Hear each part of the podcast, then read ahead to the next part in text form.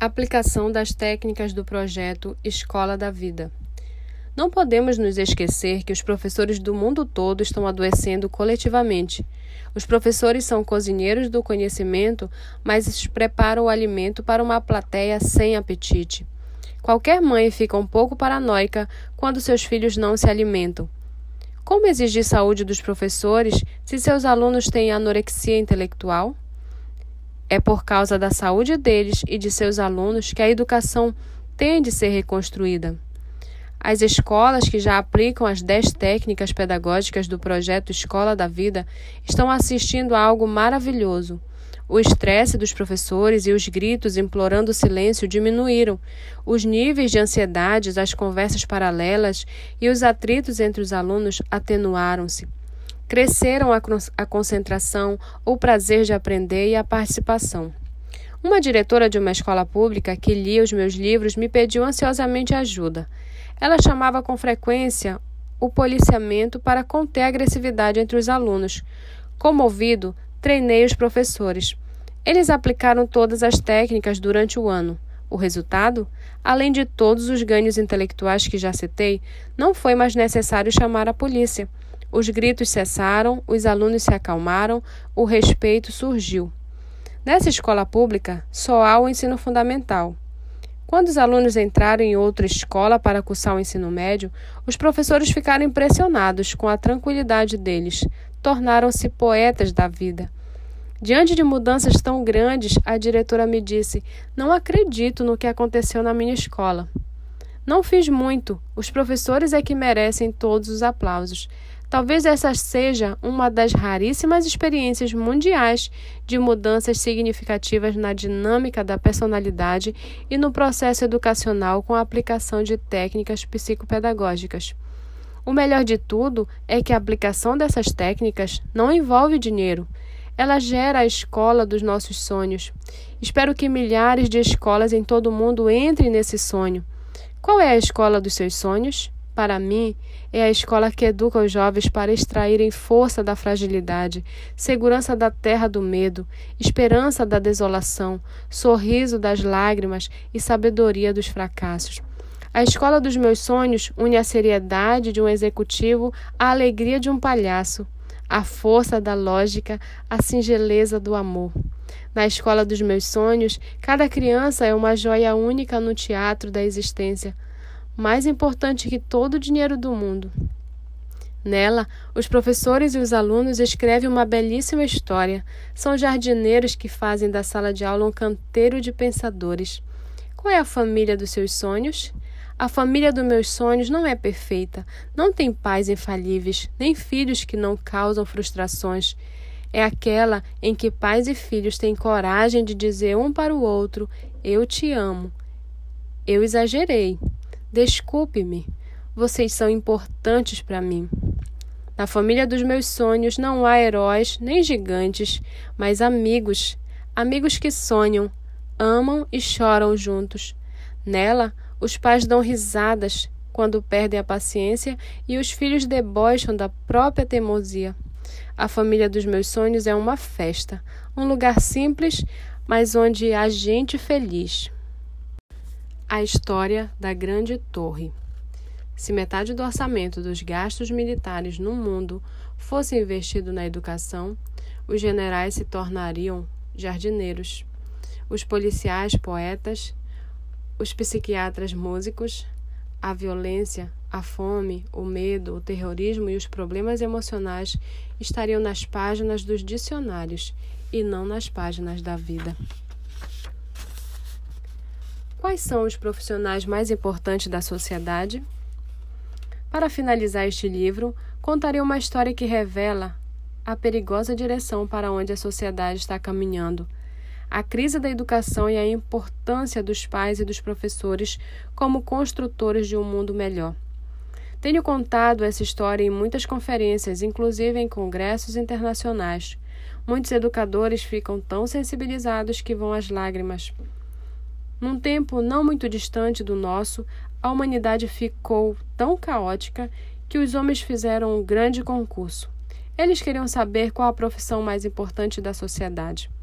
Os organizadores do evento construíram uma grande torre dentro de um enorme estádio com degraus de ouro, cravejados de pedras preciosas. A torre era belíssima. Chamaram a imprensa mundial, a TV, os jornais, as revistas e os rádios para realizarem a cobertura. O mundo estava plugado no evento. No estádio, pessoas de todas as classes sociais se espremiam para ver a disputa de perto. As regras eram as seguintes: cada profissão era representada por um ilustre orador. O orador deveria subir rapidamente num degrau da torre e fazer um discurso eloquente e convincente sobre os motivos pelos quais sua profissão era a mais importante da sociedade moderna. O orador tinha de permanecer na torre até o final da disputa. A votação era mundial e pela internet. Nações e grandes empresas patrocinavam a disputa. A categoria vencedora receberia prestígio social, uma grande soma em dinheiro e subsídios do governo.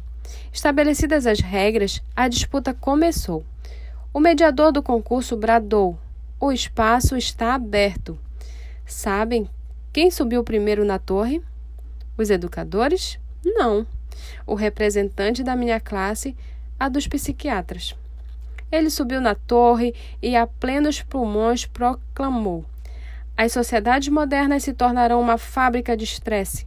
A depressão e a ansiedade são as doenças do século. As pessoas perderam o encanto pela existência.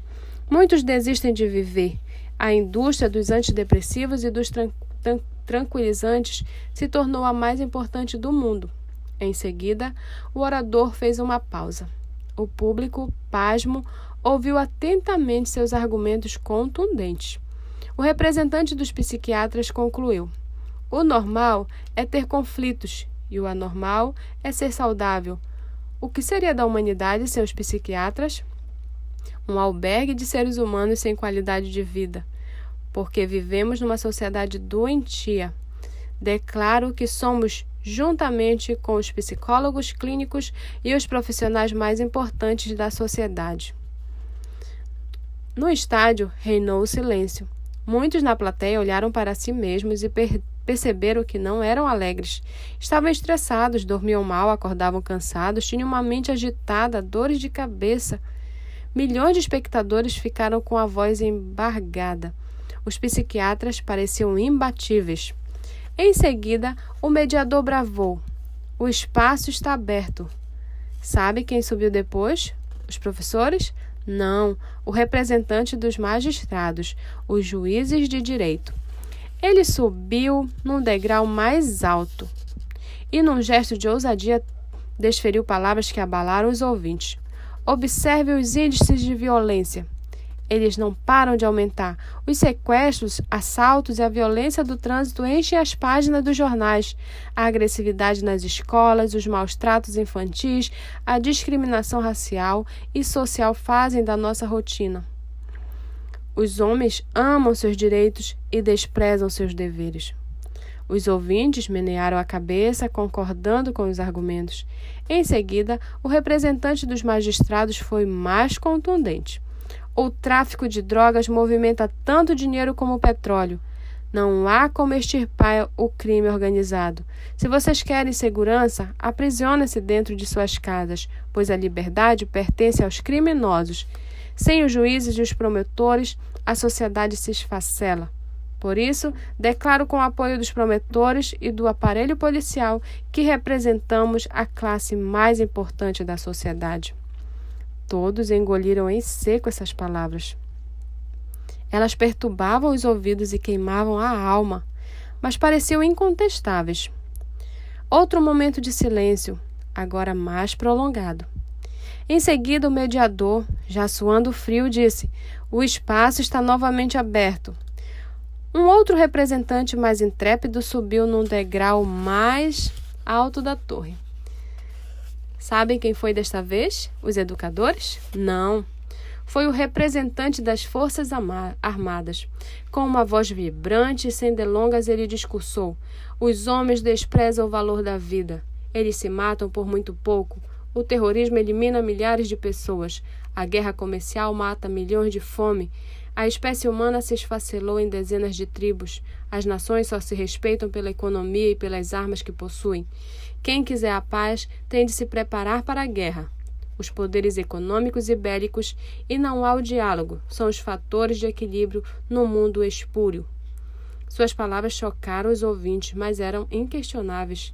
Em seguida, ele concluiu: Sem as Forças Armadas não haveria segurança. O sono seria um pesadelo. Por isso declaro quer aceite ou não, que os homens das Forças Armadas não são apenas a classe profissional mais importante, mas também a mais poderosa. A alma dos ouvintes gelou.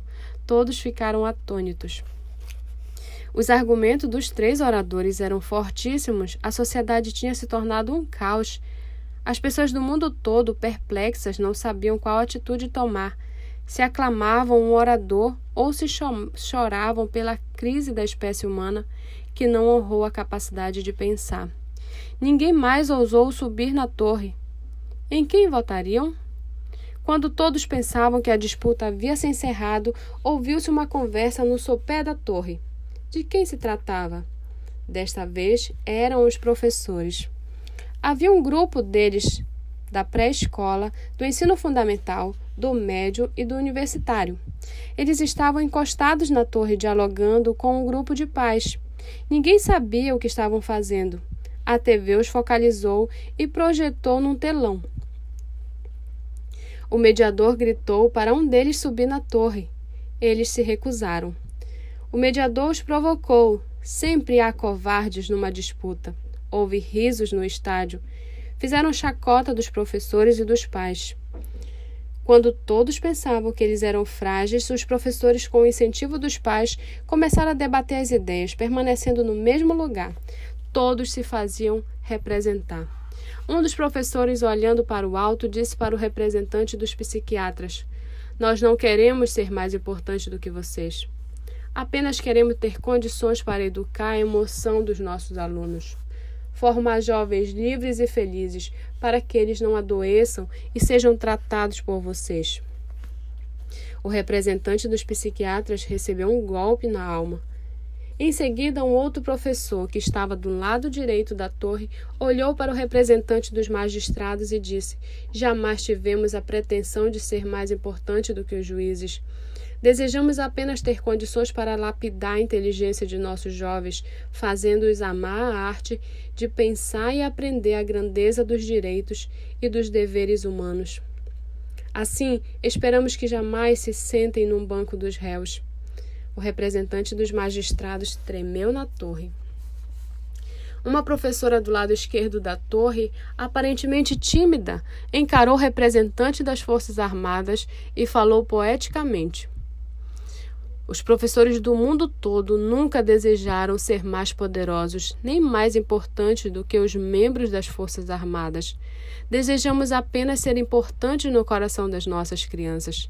Almejamos levá-las a compreender que cada ser humano não é mais um número na multidão, mas um ser insubstituível, um ator único no teatro da existência. A professora fez uma pausa e completou. Assim, eles se apaixonarão pela vida e, quando estiverem no controle da sociedade, jamais farão guerras. Sejam guerras físicas que retiram o sangue, sejam as comerciais que retiram o pão. Pois cremos que os fracos usam a força, mas os fortes usam o diálogo para resolver seus conflitos. Cremos ainda que a vida é obra-prima de Deus, um espetáculo que jamais deve ser interrompido pela violência humana. Os pais deliraram de alegria com essas palavras, mas o representante do judiciário quase caiu da torre. Não se ouvia um zumbido na plateia. O mundo ficou perplexo. As pessoas não imaginavam que os simples professores que viviam num pequeno mundo das salas de aula fossem tão sábios. O discurso dos professores abalou os líderes do evento. Vendo ameaçado o êxito da disputa, o mediador do evento disse arrogantemente: Sonhadores, vocês vivem fora da realidade. Um professor destemido bradou com sensibilidade: Se deixarmos de sonhar, morreremos. Sentindo-se questionado, o organizador do evento pegou o microfone e foi mais longe na intenção de ferir os professores. Quem se importa com os professores na atualidade? Comparem-se com outras profissões. Vocês não participam dos mais importantes reuniões políticas. A imprensa raramente os noticia. A sociedade pouco se importa com a escola. Olhem para o salário que vocês recebem no final do mês. Uma professora fitou e disse-lhe com segurança: Não trabalhamos apenas pelo salário, mas pelo amor dos seus filhos e todos os jovens do mundo. Irado, o líder do evento gritou: Sua profissão será extinta na sociedade moderna. Os computadores os substituirão. Vocês são indignos de estar nesta disputa. A plateia manipulada mudou de lado. Condenaram os professores, exaltaram a educação virtual, gritaram em coro: computadores, computadores, fim dos professores. O estádio entrou em delírio repetindo esta frase. Sepultaram os mestres. Os professores nunca haviam sido tão humilhados, golpeados por essas palavras. Resolveram abandonar a torre. Sabe o que aconteceu? a torre desabou. Ninguém imaginava, mas eram os professores, os pais que estavam segurando a torre. A cena foi chocante. Os oradores foram hospitalizados. Os professores tomaram então outra atitude inimaginável: abandonaram pela primeira vez as salas de aula. Tentaram substituí-los por computadores, dando uma máquina para cada aluno usaram as melhores técnicas de multimídia. Sabe o que ocorreu? A sociedade desabou. As injustiças e as misérias da alma aumentaram ainda mais. A dor e as lágrimas se expandiram. O cárcere da depressão, do medo e da ansiedade atingiu grande parte da população. A violência e os crimes se multiplicaram, a convivência humana, que já estava difícil, ficou intolerável. A espécie humana gemeu de dor, corria o risco de não sobreviver. Estarrecidos, todos entenderam que os computadores não conseguiam ensinar a sabedoria, a solidariedade e o amor pela vida.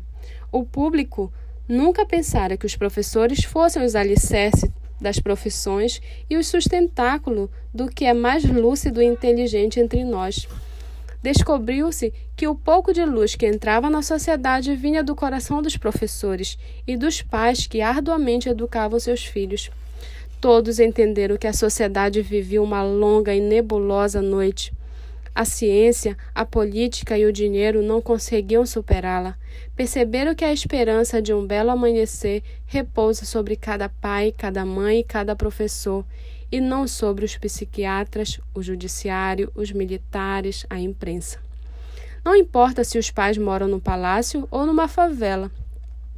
E se os professores dão aulas numa escola suntuosa ou pobre. Eles são a esperança do mundo. Diante disso, os políticos, os representantes das classes profissionais e os empresários fizeram uma reunião com os professores em cada cidade de cada nação. Reconheceram que tinham cometido um crime contra a educação, pediram desculpas e rogaram para que eles não abandonassem seus filhos. Em seguida, fizeram uma grande promessa. Afirmaram que a metade do orçamento que gastavam com armas com o aparato policial e com a indústria dos tranquilizantes e dos antidepressivos seria investida na educação. Prometeram resgatar a dignidade dos professores e dar condições para que cada criança da Terra fosse nutrida com alimentos no seu corpo e com o conhecimento na sua alma. Nenhuma delas ficaria mais sem escola. Os professores choraram, ficaram comovidos com tal promessa. Havia séculos eles esperavam que a sociedade acordasse para o drama da educação. Infelizmente, a sociedade só acordou quando as misérias sociais atingiram patamares insuportáveis. Mas, como sempre trabalharam como heróis anônimos e sempre foram apaixonados por cada criança, cada adolescente e cada jovem, os professores resolveram voltar para a sala de aula e ensinar cada aluno a navegar nas águas da emoção. Pela primeira vez, a sociedade colocou a educação no centro das suas atenções. A luz começou a brilhar depois da longa tempestade. No final de 10 anos, os resultados apareceram e depois de 20 anos, todos ficaram boquiabertos. Os jovens não desistiram mais da vida. Não havia mais suicídios. O uso de drogas dissipou-se. Quase não se ouvia mais falar de transtornos psíquicos e de violência. E a discriminação? O que é isso? Ninguém se lembrava mais do seu significado. Os brancos abraçavam afetivamente os negros. As crianças judias dormiam na casa das crianças palestinas. O medo se dissolveu, o terrorismo desapareceu, o amor triunfou. Os presídios se tornaram museus, os policiais se tornaram poetas, os consultórios de psiquiatria se esvaziaram, os psiquiatras se tornaram escritores, os juízes se tornaram músicos, os promotores se tornaram filósofos. E os generais? Descobriram o perfume das flores, aprenderam a sujar as mãos para cultivá-las.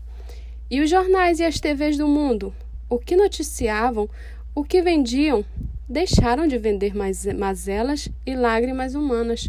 Vendiam sonhos, anunciavam a esperança. Quando essa história se tornará realidade? Se todos sonharmos este sonho, um dia ele deixará de ser apenas um sonho.